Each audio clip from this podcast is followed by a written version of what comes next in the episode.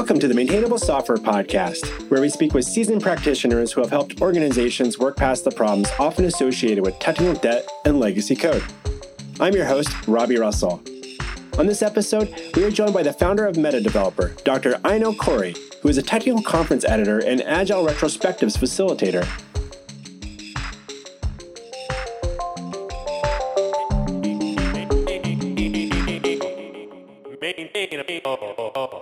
Dr. Aino Corry, welcome to Maintainable. Thank you very much, and thank you for inviting me. So, given your experience in our industry, what do you believe are a few common traits that a software application's code base is being well maintained? Well, I think it's very important for maintainability that people are actually able to understand what the code base means, what it does, and why it does so. So, some people say that, well, you could just read the code and that's sufficient. But I think it's pretty important that code is actually written with some some sort of standard within an organization so that people are able to to read it quickly to just glance over it and understand it. So i think the readability is is essential for the maintainability not just for other people but also well just for yourself after 3 months where you've forgotten about it. What's your take on the metaphor technical debt? Yeah. Well i talked to several companies about technical debt and some people love the term and some people hate the term. And for the ones who love the term I think it's important to think about technical debt as something other people have done before us. How that has really that's holding us down. And then there are some people who say, well, actually technical debt is what we're doing every day. And then there are some people who really dislikes the term technical debt, who, who thinks that it's a ridiculous term because it's nothing to do with, with debt or anything like that. So I, I hear people re- reacting in, in many different ways. But what I think is most important and, and what is overarching over all these is that often the management doesn't really appreciate how much time and effort and investment you actually have to put into making sure you that you don't have anything that could be called technical debt. So that that you make sure to clean up your code base from time to time or perhaps every day every time you do something and see is, is this still you could say maintainable readable? Is it do we still want everything that's in there or should we remove some of it is it safe to assume that you get to be part of conversations where there's developers speaking with non developers about some of the reasons why things can't be done as quickly as they would like due to things like technical debt or existing issues within the code base? Yes, that's definitely safe to say that. So I have my own company, but uh, one of the things that I do is that I'm an agile coach for various companies. Sometimes I'm a full time agile coach, and sometimes I'm just there for one day or two days a week. But one of the things that I definitely do is that I help with communication, and that's communication on all levels. It's between developers and leaders, and between leaders, between developers, but also between developers and customers or clients, where where, the people who are stakeholders, who are the ones who pay money or pay time or something for for the system, they have to understand why it's important to take care of all this handling behind the scenes. And it is really difficult for them to understand because, for instance, in, in Scrum or other agile settings, where you want to show, you want to demo the things, how far have we gone to the users and, and the clients, and, and people are happy to do that. But these are the things that are invisible, they're hard to see. What are some mistakes or missteps you see in how developers will raise these concerns, these under the surface problems, and that are tend to not really work in their favor? well, I think the wonderful pride that developers has have in the beauty of their code can sometimes be in the way of these conversations because they might sometimes phrase it in a way where they said, "Well, we want it to be beautiful, we want it to be good code," and and users don't understand those terms. So it would be more helpful in, in what they want to achieve, perhaps to explain to the users that the long term consequences are actually pretty pretty bad for the people who are using the system, who are paying money for the system. There's a there's a lot of cost associated with those problems that they might understand that you know i think that's why technical debt is used as a metaphor to try to find some way to bridge the the topic but you know the conversation between stakeholders and developers and developers sometimes are like i don't understand how this remotely relates to debt and i've had a lot of different conversations obviously about that with a number of other people in the industry but i think you're you're right that there's i think sometimes wondering if the conversation about like you know, I want beautiful, clean code. Like those are things that I think stakeholders are like, well, yeah, do you do you keep things well organized? Is that that's like that's your job and your responsibility as a software developer is to is to worry about that stuff. But do you find that it's almost that the developers are trying to seek, say, permission to do that? Like it's is this a priority for me to to do a good job or to make sure things are well tested or that I'm cleaning up areas of things when I'm working on them or is it that differs a lot as well, of course.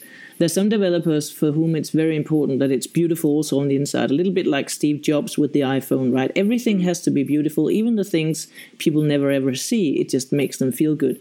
There are some developers like that, but there are also developers who really want to have instant gratification, where they want thing to, things to work, and then they say to themselves, more or less subconsciously, well, we'll fix that later, we'll fix that later. And it's sort of the same discussion that we had when we started doing object oriented programming. In the beginning, with object oriented programming, we could see that, well, now we can actually model the world.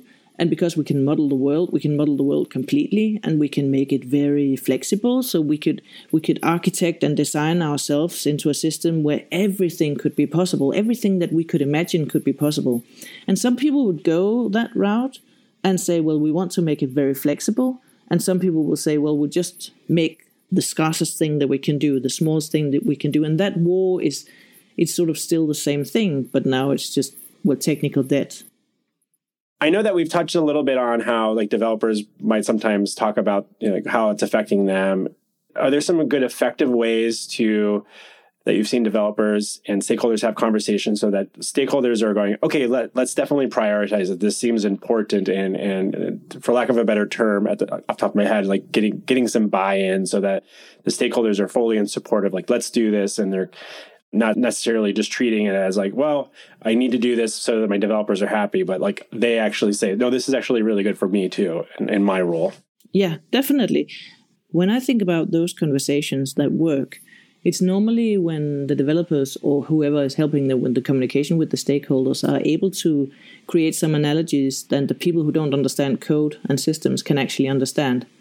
So, whenever you want to explain something to somebody, especially something as weird as code and programming to somebody who doesn't understand anything, you have to figure out what is already in their heads and then try to construct the idea you want to convey, build on what they have in their heads. So you need to find something in the stakeholders' minds that you can use as an analogy. And when they succeed in doing that, then it it's very easy for the stakeholders to understand. But if they don't understand, they become as, as normal human beings when there's something they don't understand they become scared and then they become angry and then they're defensive and they don't want to hear anymore. But for instance if you could say well the technical debt it's a bit like raising children right? So when you're raising children you can decide either to invest time and effort today or to invest a lot of time and effort later. So for people who have children you can explain that factor. For people who don't have children you use another analogy. It's interesting and I'm so curious about that specific analogy. Say you were working with the stakeholder and. Definitely, yes. So, one example I have so I've got three children and they're all almost grown ups, all of them now. And one of the things that is something every parent knows is that you take your child on the shopping trip and they're tired and they're hungry and you're going close to the aisle where you have the sweets or the toys. And the child, of course, wants sweets or toys. It's a natural thing. And then if the, the parent will often just say no, and then the child will, will behave a little bit more aggressive to get what they want because that is the way human babies survive, right? To be aggressive until they get what they want. And then what what you can do is that you can say, "Oh, I don't have the energy to say no right now," and you can say, "Yes, of course." And then uh, perhaps one time you say yes after one little begging, and sometimes you'll do it after three, and sometimes you'll do it after a tantrum. But the problem is that if you give in to that after like three beggings or a tantrum, the child will have learned that that's what you do. So the next time you'll hear begging four times and two tantrums, so you'll have a harder time later. But if you invest the time in telling the child, well, you can have that, but not right now, or tomorrow we'll have that, or every Saturday we'll have sweets, so that they understand calmly this is what it is. And when I say no, I mean no. You spend the energy, then you don't have to spend a lot of energy later. There's loads of examples like that. Hmm. And you mentioned that you have your own business. What services does Metadeveloper offer? anything that's fun, but I can pull out the three most important ones. So the most important thing for me is that I facilitate retrospectives. I've been facilitating retrospectives for more than 10 years and I love it. And that's definitely the favorite part of my work. Another favorite part of my work is that I teach how to teach computer science at the university. So I've been teaching computer science at the university for about 18 years, and I've also been teaching in industry. So now I'm teaching the teachers how to teach it. So the um, PhD students and the teaching assistants. So that's the second thing that I do. And the third thing that I do is that I invite speakers for different conferences. At the moment, I invite speakers for conferences for developers in Australia and for agile conferences in the UK. I want to dive into a couple of those different services that you you offer and you're specializing in. But uh, out of curiosity, on the conference side, is that a matter of are you part of the process of putting up a like a CFP for a conference, like call for proposals, and like reviewing them, or are you more like seeking out specific talent and speakers to come to a conference and give keynotes, or like very targeted? All three. So for the conferences in Australia, I, I do the latter. I seek out talent, so I go to other conferences or I watch a lot of talks online on YouTube, and I talk to a lot of people who go to conferences and get ideas.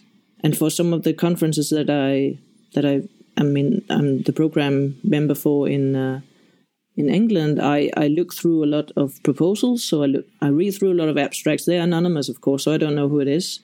And then I evaluate them together with some reviewers, and then I pick them out based on um, the the evaluations from me and the other reviewers. Nice. I'm, I'm, i know that things like that could be a little bit of a thankless jobs at time, but thank you for for helping be a good curator for conferences and stuff. I know that's it's a very time consuming thing and, and requires a lot of thought. So thank you on behalf of the community. I'll do my best to represent them. Welcome. You know, you mentioned uh, retrospectives and being a facilitator retrospective, and I have yet to have a guest on the show to specifically dive into the weeds there a little bit. So, as a facilitator retrospectives for agile development, workflows, and processes, and you're also the author of the Leanpub book, Anti Patterns for Retrospectives, I'd love to spend some time really talking about this with you. So, first, let's assume that there might be a few developers listening who have heard the word retrospective, but have yet to participate in one. What are they? And why do teams tend to adopt these in their development lifecycle? well, I could tell you why people tend to adopt these, but I could also tell you why they should. So the reason why they will adopt these is because they're using a process where it says on page six that they need to facilitate retrospectives every once in a while. That's what I meet most often when I come out there. The reason why they should do it though is because we have to learn all the time. We have to learn from what we're doing. We have to learn from the good stuff and the bad stuff that happens. And retrospectives is just a nice structured way of learning from the past. Hmm. How is it different than just having a a meeting Oh, yes, that's a good question. So, why is it different? So, if meetings were wonderful, then it would not be different. Meetings are normally not wonderful. I don't know. Raise your hand if you think a meeting is wonderful to have. Not not many hands. So retrospective has some rules and it has some roles. So there's a, there's the role of the facilitator and then there's the role of, of a member of the retrospective. And there are some rules to the retrospective as well. One rule is the uh, Prime Directive, based on the book by Norm Kerth. Norm Kerth was the first who wrote about project retrospectives. He took he abandoned the word postmortems and used the word project retrospectives, and he wrote the Prime Directive. And the Prime Directive basically says you have to accept the fact, or at least try to get into the mindset when you enter a retrospective that everybody always did the best they could given the circumstances. So that's one of the rules. Another rule is that you should have parallel thinking that everybody should think in parallel on the same part of the meeting. So, what happens sometimes at meetings is that some people will, at the same point in time, some people will think about the solution, some people will think about the problem, some people will think about the causes behind the problem, some people will think about experiments. And what you do in a retrospective is that you have a really firm path that you go through five different steps so that everybody's on the same page all the time that's that's the difference with the rules and the roles. Interesting. You know, I'm one of those people that actually does enjoy meetings when they're well structured. I just would add that caveat. Like I have a couple meetings, like standing meetings, that they're actually my favorite meetings because I know exactly how to prepare for them, how to be, participate in them, and I know exactly what's going to happen next. And I think and we do it weekly. So I know exactly what that cycle is going to be like. And I think with retrospectives, are these types of meetings or these types of conversations and facilitated discussions things that should happen on a regular cadence, or is it primarily at the end of a project? Or, you know, you mentioned postmortems, and I've heard people interchange that sometimes. And I sometimes wonder, like, what's the difference between them? So maybe a couple different questions I think there, but yeah, so first I want to react to the thing you said about meetings. If meetings are done well, if there's an agenda, if there's a facilitator or a meeting leader, they can be wonderful, definitely. And yeah, it's just very rarely I see that in meetings, unfortunately. But to your questions, so the difference is that when we started with project retrospectives with Norm Kerth, when Kerth, when he changed it from postmortems, which evidently is after the project is dead. That's why it's called a postmortem. And but then he just changed the wording into project retrospectives to make it a bit more positive instead of saying that it's dead. It's just a retrospective way of looking back in retrospect. But then Diana Larsen and Esther Derby in their book Agile Retrospectives, Making Good Teams Great, they changed the whole retrospective thought into smaller retrospectives that's done, for instance, after each sprint if you're doing Scrum, but at least during the um, the project cycle. You touched on uh, the fact that you know people need to go into. You know mentioned the Prime Directive and knowing that there's maybe not putting any blame on anyone or anything during those conversations. I, I, would imagine that there's probably still scenarios where there there's like a tendency to want to point a finger at something or someone for maybe it's maybe it's someone that's not part of the conversation in that meeting like maybe it's the client or the stakeholder or some third party company that you are working with during the process to integrate with their API that maybe cause some problems. How do you how do you help teams kind of navigate that so they can really embrace that because I, I, you know, I, was just thinking about a recent retrospective that I was in, and I had a developer on my team that was just really being really hard on themselves, and I was like, I don't. I'm, I guess I'm looking for some free consulting here. That's fine. you can get me a beer when we meet. There are numerous different answers to that question. I'll try to take them one at a time. So the first thing is how what do I do to enable that thought? Process in people where they're not trying to shame and blame, but instead trying to to figure out what we should do better next time. Every time I start a retrospective, I try to say the prime directive in one way or the other. And I, I change the wording the wording depending on what kind of team I'm working with. Some teams like the original prime directive with all the words. Some teams like that I just say, remember, we're not blaming, we're not shaming. We're trying to find the faults in the system and the communication, not the singular people, and that holds for yourself as well. So when you're thinking, "Oh, I was stupid, I was dumb, I should have done this better," try to think about what could I have known at the time, what resources could I have had at the time that could have helped me. If I actually enable the team to think like that, the, the solutions that they come up with are so much more powerful and they're so much more forgiving towards others, but also themselves. You often see people who are very harsh on other people they're also harsh on themselves. But there was another question, and that was about other people, the people who are not in the room. Sometimes they'll be blaming the managers, blaming the testers, blaming the other team. And what I do there is that I try to evaluate the situation. Sometimes people need to vent a little bit. I don't want them to backstab people, but sometimes they need to say something. And then I try to turn it around and say, why do you think he did that? Why do you think she said that? What could they have tried to achieve? Because a mantra that I have when I'm facilitating is everybody just wants to be seen, everybody wants to be loved.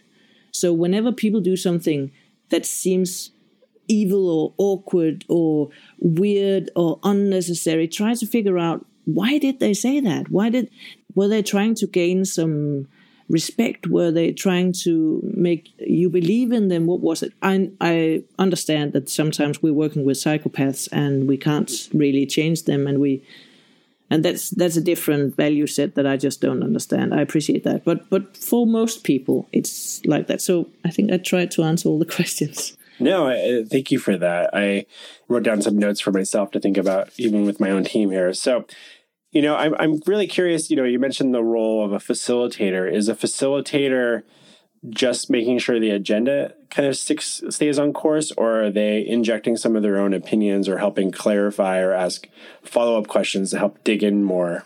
Mm, that's a very that's a very interesting question. in essence, a facilitator is just a facilitator for other people's discussions, for other people's solutions. So, if you're being idealistic when you have facilitated a retrospective or any other meeting, after that, people should be able to say, Was Aino really here? Did she do anything? She wasn't necessary. If people think that I wasn't necessary, then I've done my job well, because then I've facilitated in a way that wasn't obstructive. Sometimes in an organization where they struggle, for instance, with an agile journey, they struggle with a new process, they struggle with a standard for their code, they struggle with a review process, they struggle with something in particular.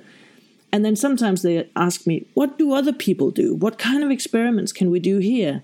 And then I step out of the facilitation role. I say, Well, I can share with you, because I have working with a lot of different development teams, I can share with you some things that have worked for other people. For instance, there was this team I once had where there was a bottleneck and then an experiment was that every other Wednesday he would not be at work and he would not be on Slack.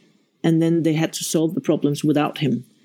And that forced them to do that. So so that's something that I can say. I can say, well, you could try this as an experiment, or I know that at eBay they do that, or Google they do that, or well, if you mention those companies, people normally listen, no matter whether it's true or not.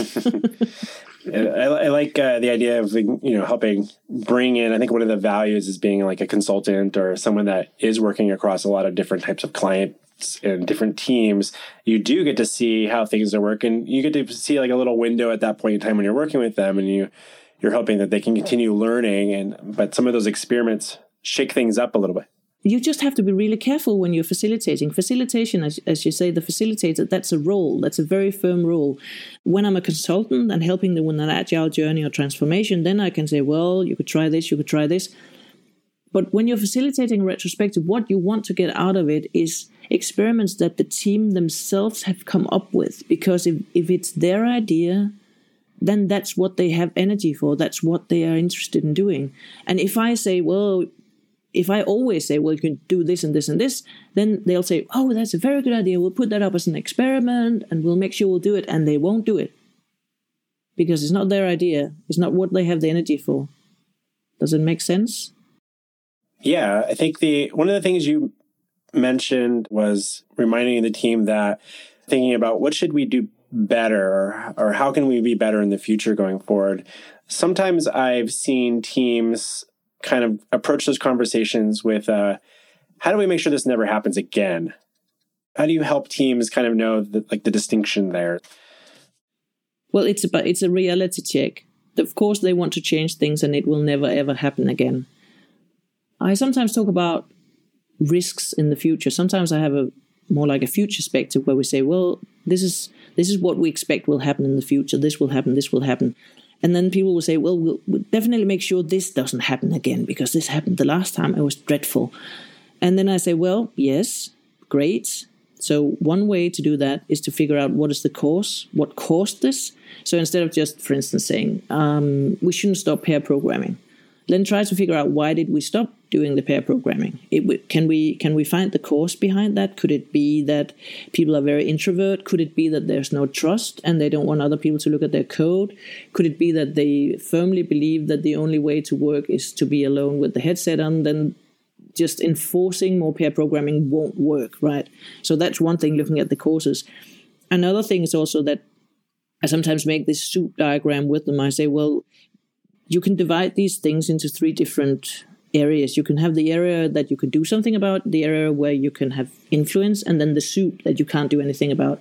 And sometimes it's very valuable to look at these things because a, thing like the one you mentioned, this should never happen again. If it's in the soup, if it's out of the power of the team, then they can't make sure it won't happen again. But what they can do is that they can figure out okay, so if it happens again, how should we react? It's a bit like Give me coffee when I need coffee to solve this problem. Give me wine when I need wine to forget this problem, and give me wisdom to understand where I, whether I should take coffee or, or wine. Right?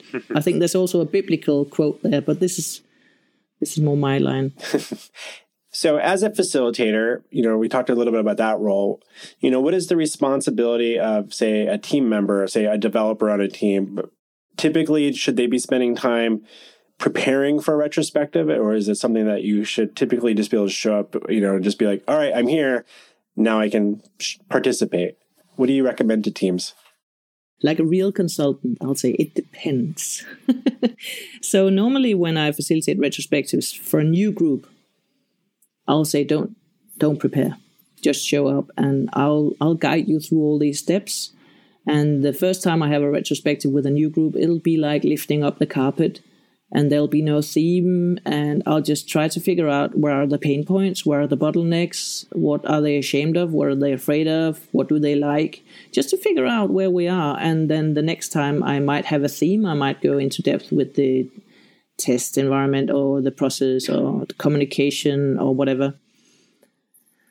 So it depends really. And and then sometimes if if the team wants to have a more technical retrospective where they'd like to look at so how what's the qual what's the quality of our system? What's the quality of our architecture? What are the bottlenecks? What's the legacy? Uh, like what's the technical debt like?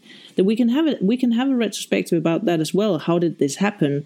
But then they need to prepare with the because the second stage of a, of a retrospective the first stage is that you you set the scene and you you explain to people what's going to happen and the second part is to gather the data and the gathering data could be post-it notes where they write down, I like this, I didn't like this. That could be feelings, but it could also be technical stuff. It could be like, oh, this is where the test failed, or this is where we had to expand the system and the architecture didn't support that, or and for those they probably need to prepare because otherwise they'll spend half an hour just going through the um, the commit messages and stuff like that and and we always have like set aside a very specific time box for retrospectives, and, and we don't want to go over that. Typically, how much time are you allocating for? Uh, I'm, I'm sure this is another it depends conversation, but maybe it's not. Is is there a typical time window that you think is effective before meetings become like it becomes too long of a conversation? Mm. Well, to me, the ideal is have a retrospective every two weeks for 90 minutes. But then it varies because there are some teams where I have online retrospectives all the time, and 90 minutes can be very long if you're doing an online where you it, it, can just feel a lot longer because you can't move around, you can't change your setting. So sometimes then I'll take an hour or or maybe an hour and 10 minutes or something like that. Interesting. For those teams that are on a regular say cadence uh, having those meetings, are you encouraging team members to kind of earmark things that they can bring to a retrospective. Like hey if something pops up you know in the next two weeks that's you definitely want to make sure we touch on so we don't forget about it or have to remember like in that cram in that hour or two right before the meeting because you looked at the agenda I'm like oh right that's on my schedule today. I need to like go back and try to remember everything that happened in the last two weeks do you ask people to collect those things themselves post-it notes on their desk or their monitor or have like a shared collection that people can throw them into like a form or something? Like what have you seen work well for people? Well that that also depends a lot. There are there are some teams where they they all have a, a posted uh, posted note on the table and then when it, whenever there's something that they think about we need to have this at the retrospective they write it down. Then there's some people who have a real time timeline which means that in the room that they sit if they're co-located they have a timeline that starts from the last retrospective and goes to the next retrospective. And whenever something happens, good or bad, they can put up a post-it note so that everybody can see it.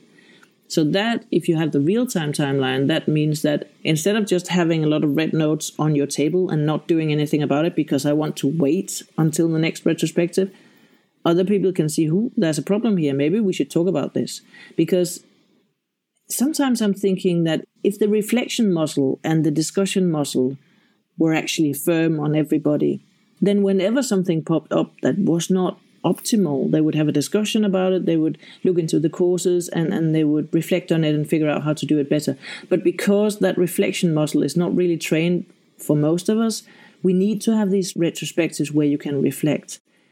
I would like people to have a small retrospective every morning, like they sometimes do in mob programming, where they have a small retrospective to, to fix things all the time so that you don't have to wait because if you know if you let problems wait or if you let bad mood wait then it becomes really toxic.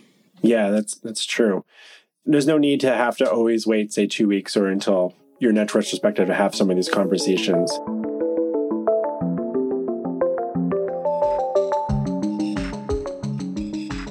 We'll be back with our interview with Aino in just a moment. Hi, it's me, Robby. I wanted to take a quick moment to thank you for making time to listen to Maintainable. If you're finding these conversations valuable, please consider sharing a link amongst your peers and a writing a review on Apple Podcasts or Stitcher. Also, wanted to thank those that have spent some time sending me thoughtful emails or posting a message on Twitter and maybe suggesting this to one of your peers. It's been really, really appreciative. Also, I'm starting to consider the idea of bringing in sponsors for Maintainable. So, if that is something that you think your organization might be interested in doing, get in touch with me at Robby with a Y at maintainable.fm. And now, back to our interview with Dr. Aino Corry.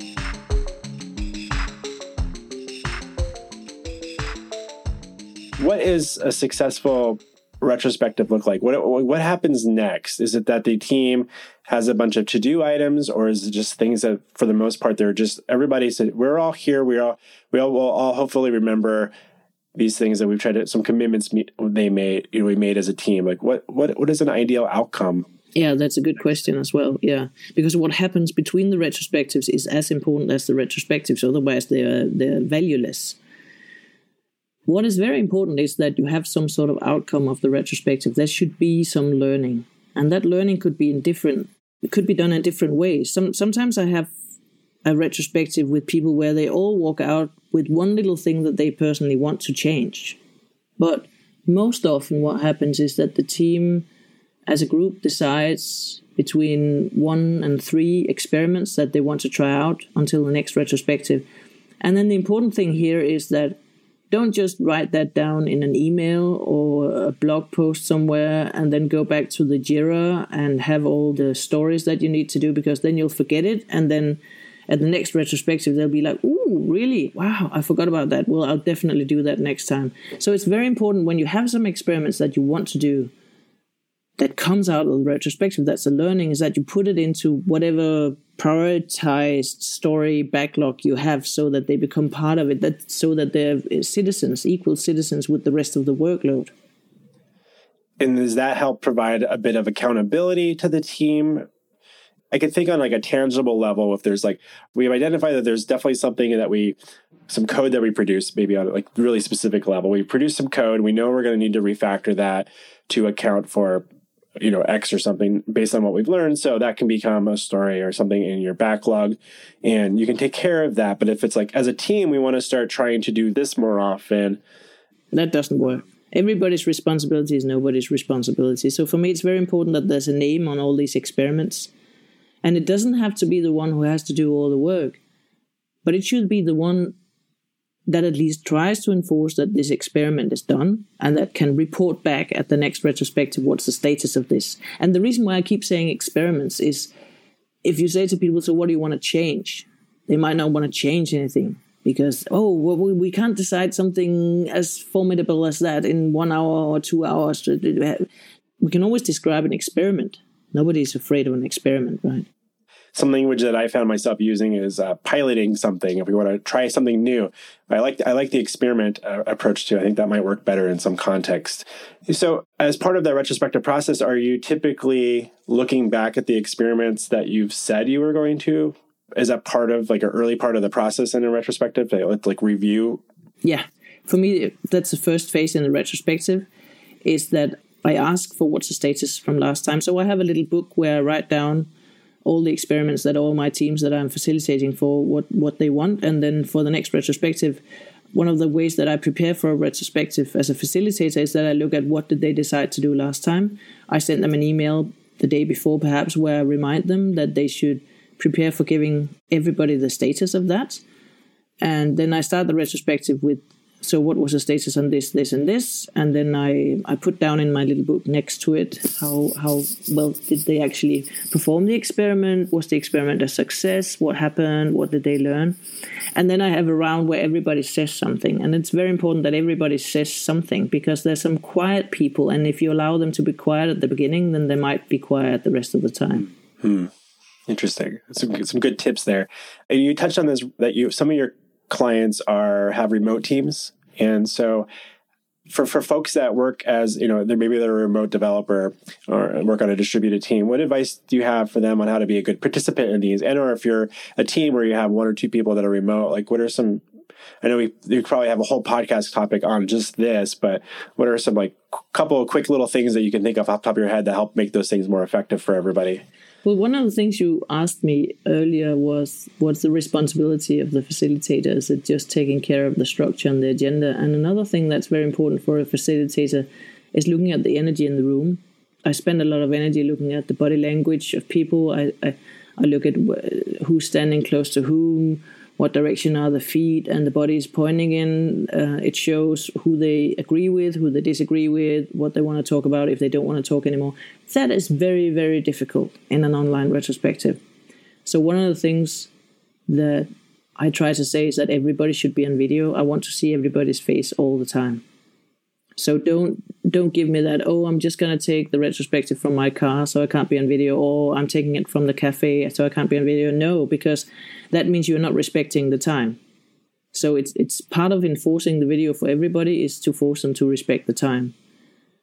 And then also people need to prepare differently for an online retrospective than for a real life retrospective because it seems to me that it's more okay to be late to something online than it is in real life.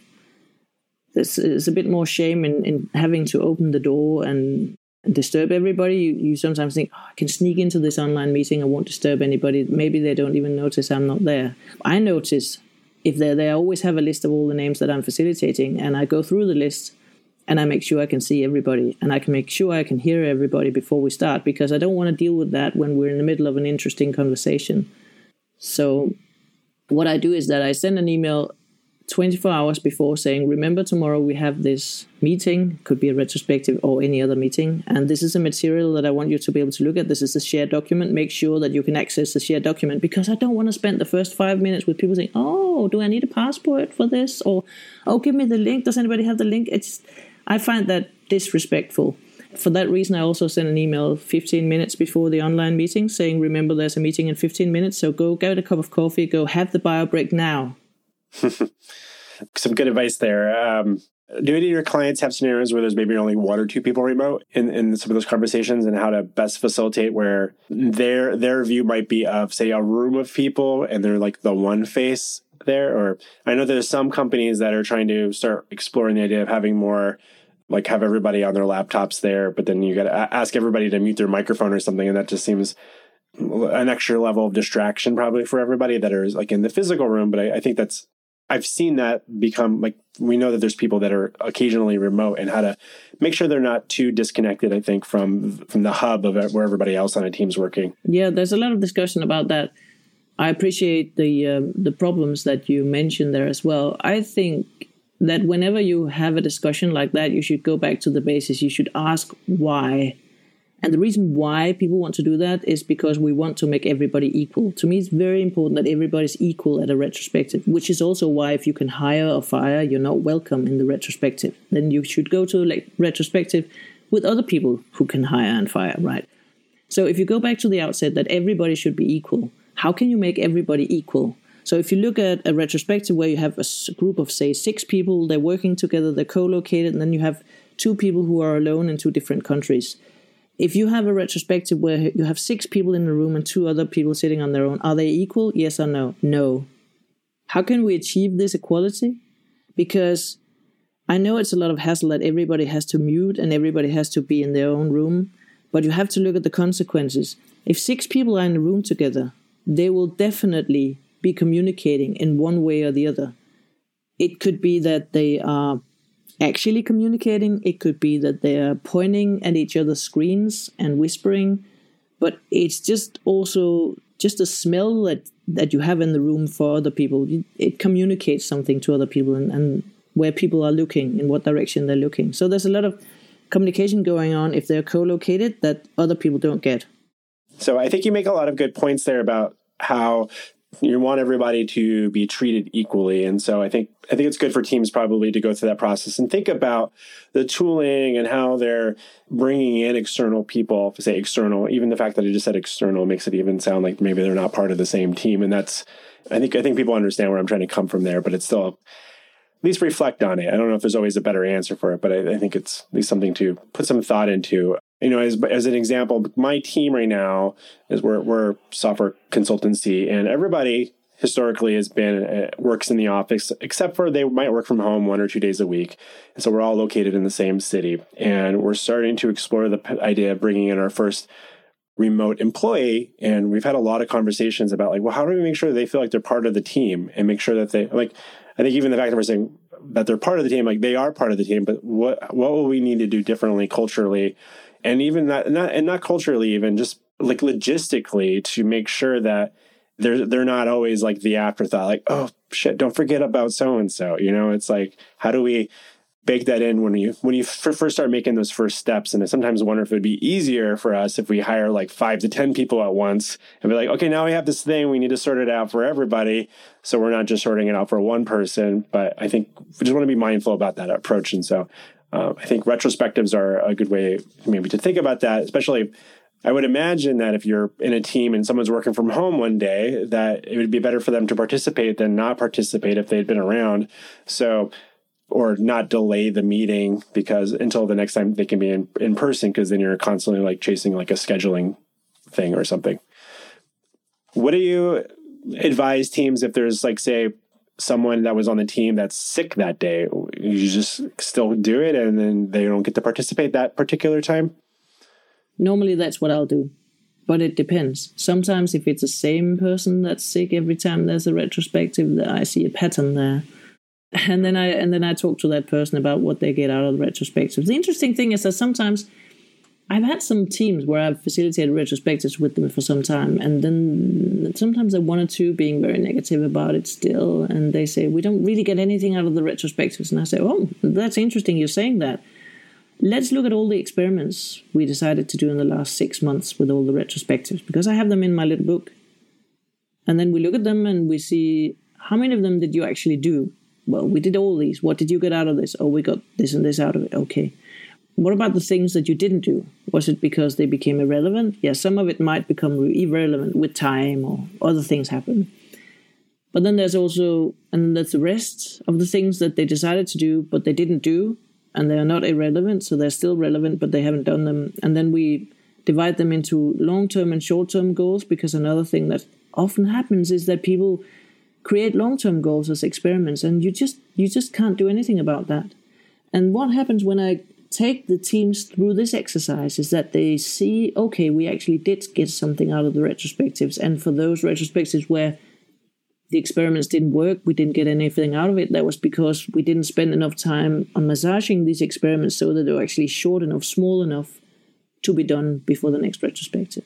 So you're you're looking to have them be attainable, yes, in, in some and achievable within like between now and the next time. So I think that's a good way to frame it. Like, what can we do experiment in the next two weeks is probably a good way to frame that. It should be like a smart goal I think there are various. The one that I use is specific, measurable, attainable, relevant, and timely. But I think there are other yes, yeah. other words to describe I, it. I, I, always have to like go back and double check what that that what that looks like.